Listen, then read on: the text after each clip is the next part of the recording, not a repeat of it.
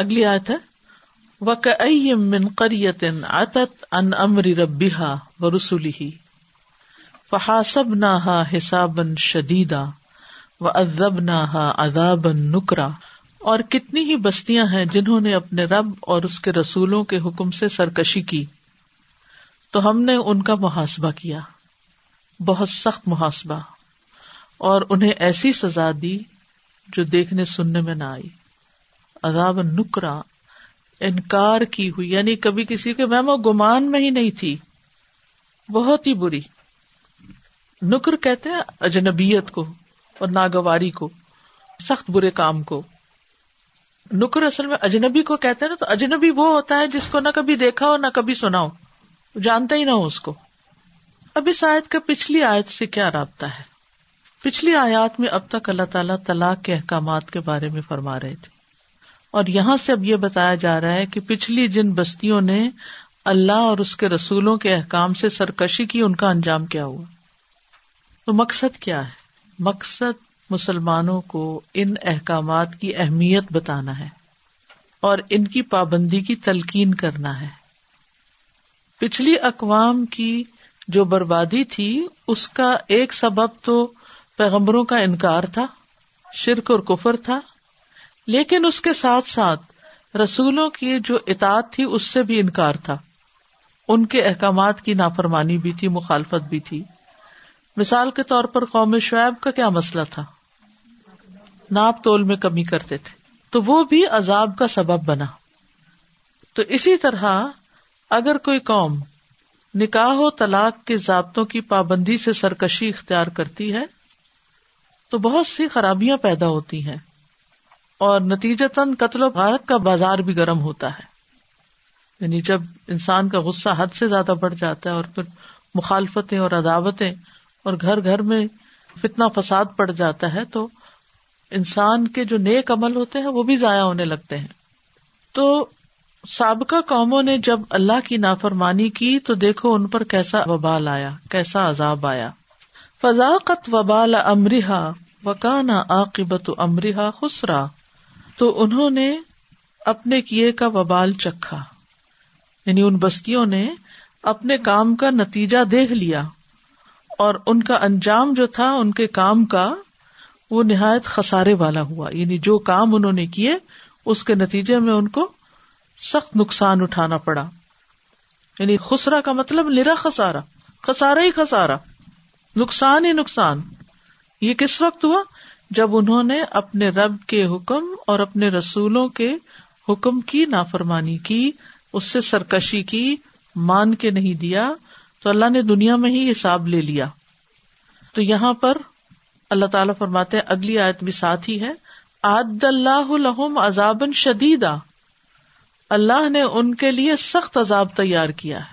فتق اللہ یا الباب تو اللہ سے ڈرو، اے عقل والو۔ اے عقل والو، تم اللہ سے ڈرو، اللہ تعالیٰ کے احکامات کی نافرمانی نہ کرنا۔ چاہے وہ نکاح اور طلاق سے متعلق ہی کیوں نہ ہو۔ بیوی کو کمزور سمجھ کر اس کا حق نہ مارنا کہ وہ کیا کر لے گی۔ یہ چیزیں بھی انسان کی زندگی میں اس کے لیے وبال کا باعث بنتی ہیں۔ فتق اللہ یا اول الباب الدین آمن عقل والے کون ہیں جو ایمان لے آئے ہیں؟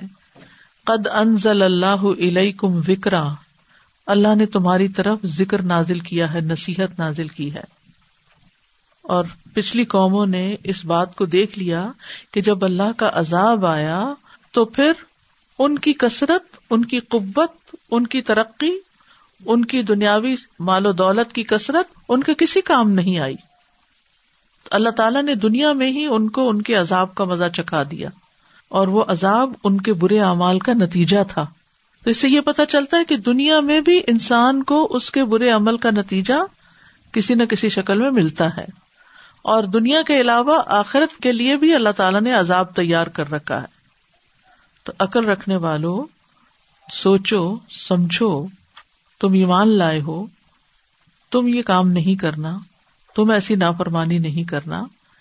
کیونکہ جو مومن ہوتے ہیں اللہ زین امن وہ عقل مند ہوتے ہیں اور وہ قرآن و سنت کی روشنی میں اپنی زندگی طے کرتے ہیں۔ قد انزل اللہ علیکم ذکر تمہاری طرف اللہ نے ذکر نازل کیا ہے۔ یعنی تمہارا طرز عمل عام لوگوں کی طرح کیسے ہو سکتا ہے؟ تمہیں تو اللہ نے نصیحت سے نوازا ہے، قرآن سے نوازا ہے۔ جس کی روشنی میں تم اپنے اعمال کو درست کر سکتے ہو۔ یہ ذکر کیا ہے؟ دو تین معنی کیے گئے ہیں۔ ایک تو ذکر سے مراد نصیحت ہے، ایک ذکر سے مراد قرآن ہے۔ قرآن مجید جو ہے، بذات خود ایک نصیحت کی کتاب ہے۔ پھر اسی طرح یہ مانا کیا گیا ہے کہ ذکر جو ہے، اللہ نے نازل کیا وہ ارسل رسول اور ایک رسول بھیجا، یتلو علیکم آیات اللہ، جو تم پر اللہ کی آیات پڑھتا ہے۔ یعنی اس ذکر کو پڑھ کے سناتا ہے۔ اللہ تعالیٰ نے صرف یہ نہیں کیا کہ تمہاری طرف ایک کتاب بھیج دی، بلکہ پیغمبر بھی بھیجا۔ اور رسول کا ایک معنی جبریل بھی کیا گیا ہے۔ کیسے؟ انزل اللہ علیکم ذکر رسول ذکر بھی رسول بھی یعنی رسول یہاں فرشتہ مراد ہے۔ ایک معنی یہ ہے۔ دوسرا معنی یہ کہ ارسل رسول اس نے رسول بھیجا۔ جو تم پر اللہ کی آیات کو پڑھ کر سناتا ہے اور تمہیں سکھا رہا ہے، بتا رہا ہے۔ کیسی ہے وہ آیات؟ مبینات بڑی واضح ہیں، کھلی کھلی ہیں۔ اور مقصد کیا ہے ان آیات کو اتارنے کا؟ ذکر کو نازل کرنے کا، رسول کو بھیجنے کا۔ لیخرج الذین آمنوا وعملوا الصالحات من الظلمات الى النور، تاکہ ایمان والوں کو اور نیک عمل کرنے والوں کو اندھیروں سے نور کی طرف، روشنی کی طرف نکال لے جائے۔ جیسا سورت ابراہیم کے شروع میں آتا ہے، کتاب ان انزل نہ تخر جنا سا من ظلمات نور ہم نے آپ کی طرف ایک کتاب نازل کی، تاکہ تم لوگوں کو اندھیروں سے نکال کے روشنی کی طرف لاؤ۔ سورت البکرا میں بھی آتا ہے، اللہ ولی الدین امن یخر جہم من ظلمات نور اللہ ہی ایمان والوں کا ساتھی ہے، دوست ہے، مددگار ہے، وہ انہیں اندھیروں سے نکال کر روشنی کی طرف لاتا ہے۔ ومئی بلّہ اور جو اللہ پر ایمان لائے گا اور نیک عمل کرے گا یدخل ہو جنات، وہ اس کو باغوں میں داخل کرے گا۔ تجری من تحت حل انہار جن کے نیچے نہریں بہتی ہیں۔ یعنی ان جنتوں میں ہمیشہ رہنے والی ایسی ایسی نعمتیں ہوں گی جو کسی آنکھ نے دیکھی نہیں اور نہ کسی کان نے سنی اور نہ کسی دل میں ان کا خیال آیا۔ خالدین افیحا ابدا۔ ہمیشہ رہنے والے ہیں ان میں ہمیشہ ہمیشہ۔ ابد جو ہے یہ ازل کی ضد ہے۔ ازلی ابدی کہتے نا؟ تو ازل کی ضد ہے ابد۔ زمانہ دراز کا پھیلاؤ، اس کا بانا بنتا ہے اور ابد کہتے ہیں مسلسل جاری رہنے والی مدت، جس کا اینڈ کوئی نہیں۔ ٹھیک ہے؟ ابد کیا ہے؟ مسلسل جاری رہنے والی مدت بلا انتہا۔ نو اینڈ اللہ اکبر۔ نعمتیں ہیں تو وہ بھی ہمیشہ کے لیے، اور اگر سزائیں ہیں تو وہ بھی ہمیشہ کے لیے۔ یہ چیز بہت زیادہ جہاں خوش بھی کرتی ہے، وہاں ڈراتی بھی ہے۔ دنیا میں تو ہر وقت ہمیں یہ لگا رہتا ہے اتنا وقت گزر گیا، اتنا دن گزرا پتا نہیں چلا، اتنے سال گزر گئے، یہ گزر گیا، وہ گزر گیا۔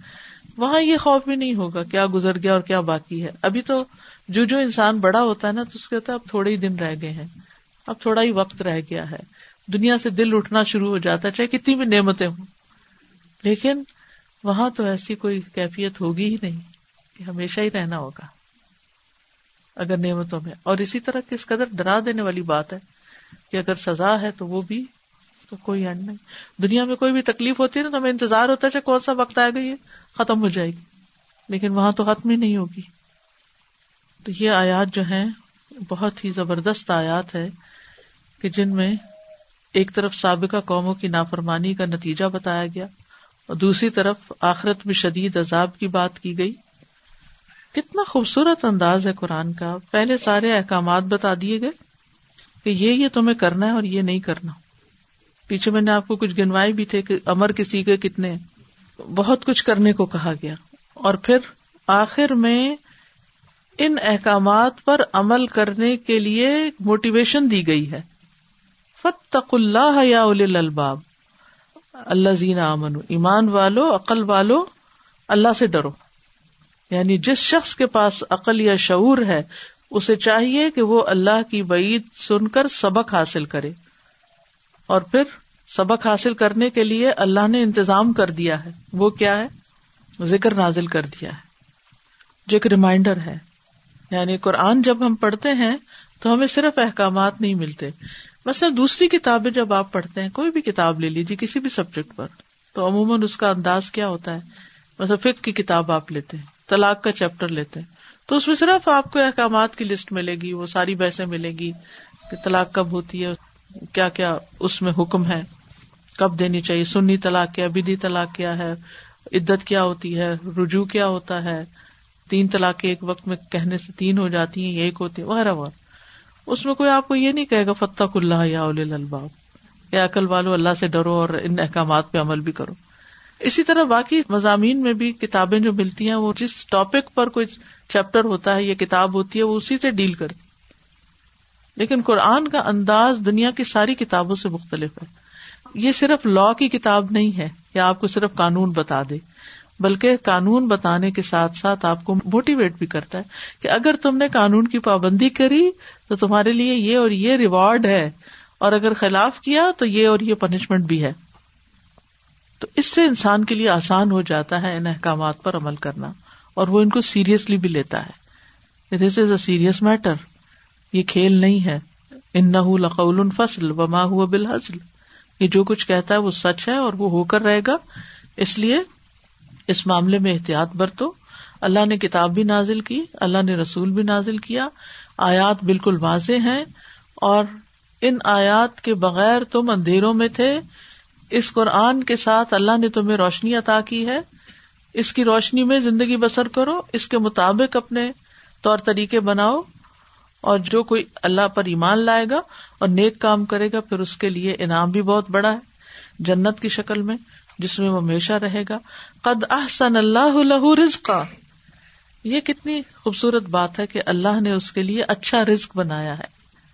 اللہ نے اس کے لیے اچھا رزق بنایا ہے۔ تو بہرحال اندھیروں سے مراد یہاں کیا ہے؟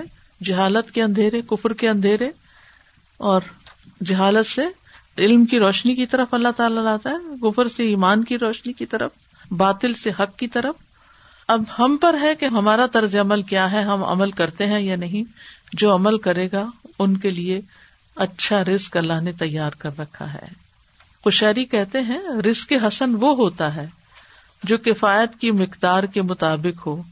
وہ اتنا کم نہ ہو کہ رسک والے کی کفایت سے کم پڑ جائے اور نہ اتنا زیادہ ہو کہ وہ اسے اس کے رب سے مشغول کر دے کہ رب کو ہی یاد نہ کرے، رب کو ہی بھول جائے۔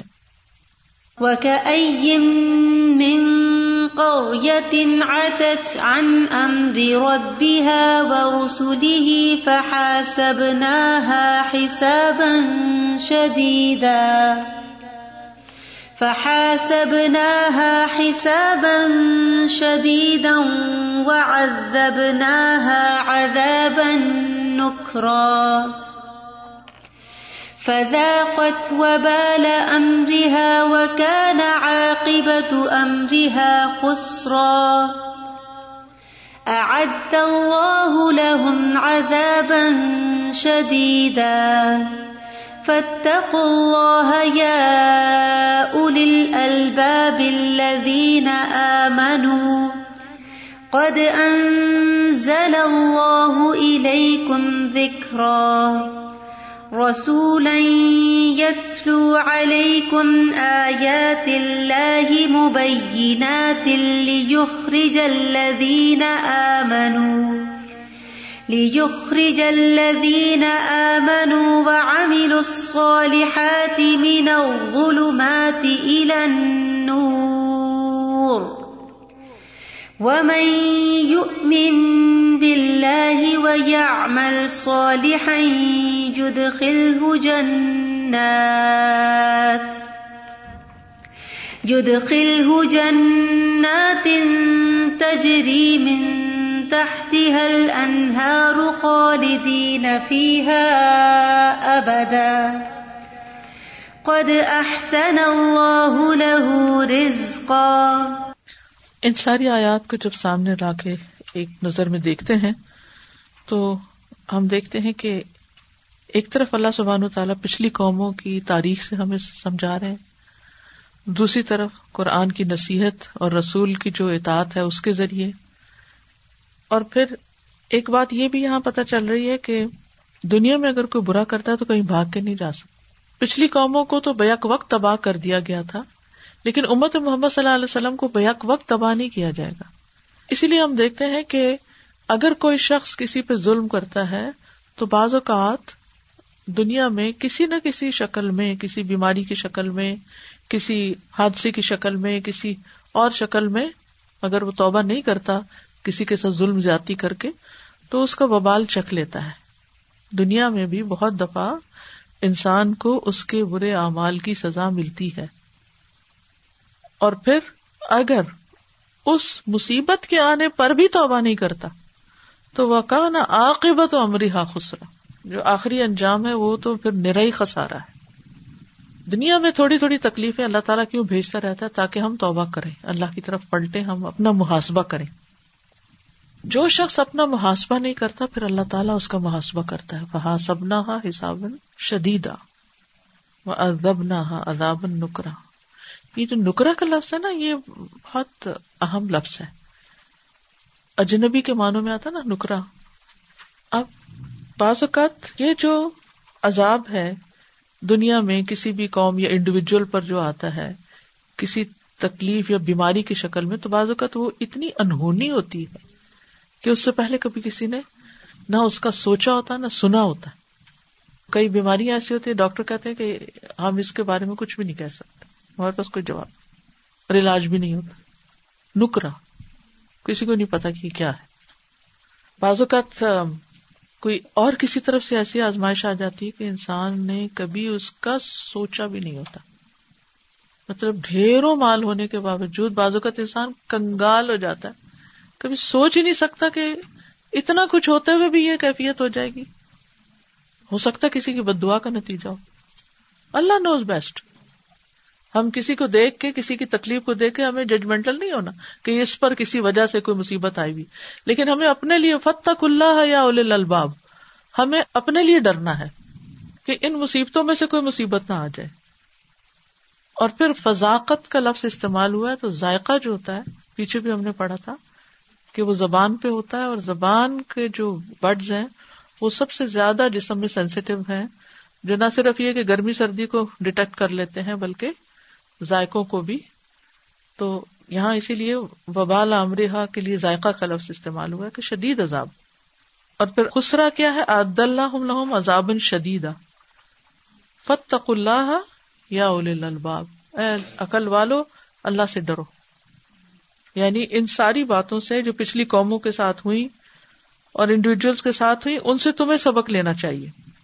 سبق انسان کو کہاں سے ملتا ہے؟ ایک تو دوسروں کو دیکھ کے عقل مند نصیحت پکڑتا ہے کہ مجھے یہ نہیں کرنا۔ مثلاً آپ اپنے بڑوں میں سے کسی کو دیکھتے ہیں اور کس طرح آپس میں لڑتے رہتے ہیں یا ان کی لڑائیوں کی وجہ سے نتیجہ اولاد پر کیا ہوا، تو آپ کہتے ہیں کہ جو ہمارے ماں باپ نے کیا، ہم نے نہیں وہ کرنا۔ ماں باپ نے ہمیں ذلیل کر دیا گھر توڑ کے، آپس کی لڑائیاں کر کے، ہمیں اپنا گھر بنا کے رکھنا ہے۔ تو یہ عقل مندی کی علامت ہے۔ پھر اسی طرح جو تقوا ہے انسان کو، وہ اللہ کی کتاب سے حاصل ہوتا ہے، نصیحت وہاں سے حاصل ہوتی ہے۔ وہ انسان کو ریمائنڈر دیتی ہے کہ اس کو کیا کرنا ہے اور کیا نہیں کرنا۔ پھر رسول کی تعلیمات، تو جس شخص کا تعلق قرآن اور سنت سے مضبوط ہو جاتا ہے وہ اندھیروں سے نکل کے روشنی کی طرف آ جاتا ہے۔ نہ صرف یہ کہ علم کی وجہ سے، بلکہ انسان اپنے دل کے جو اندھیرے ہوتے ہیں، جو غم ہوتے ہیں، جو پریشانیاں ہوتی ہیں، جو تکلیفیں ہوتی ہیں، ان سے بھی نکل آتا ہے۔ کیونکہ قرآن شفا بھی ہے، رحمت ہے، نصیحت ہے، باعث برکت ہے۔ اور پھر یہ نصیحت ایسی نہیں کہ جو خالی خولی صرف ایک مینٹل ایکسرسائز ہو اور انسان تھوڑی دیر پڑھ کے بیٹھ کے اچھا محسوس کرے اور بات ختم۔ نہیں۔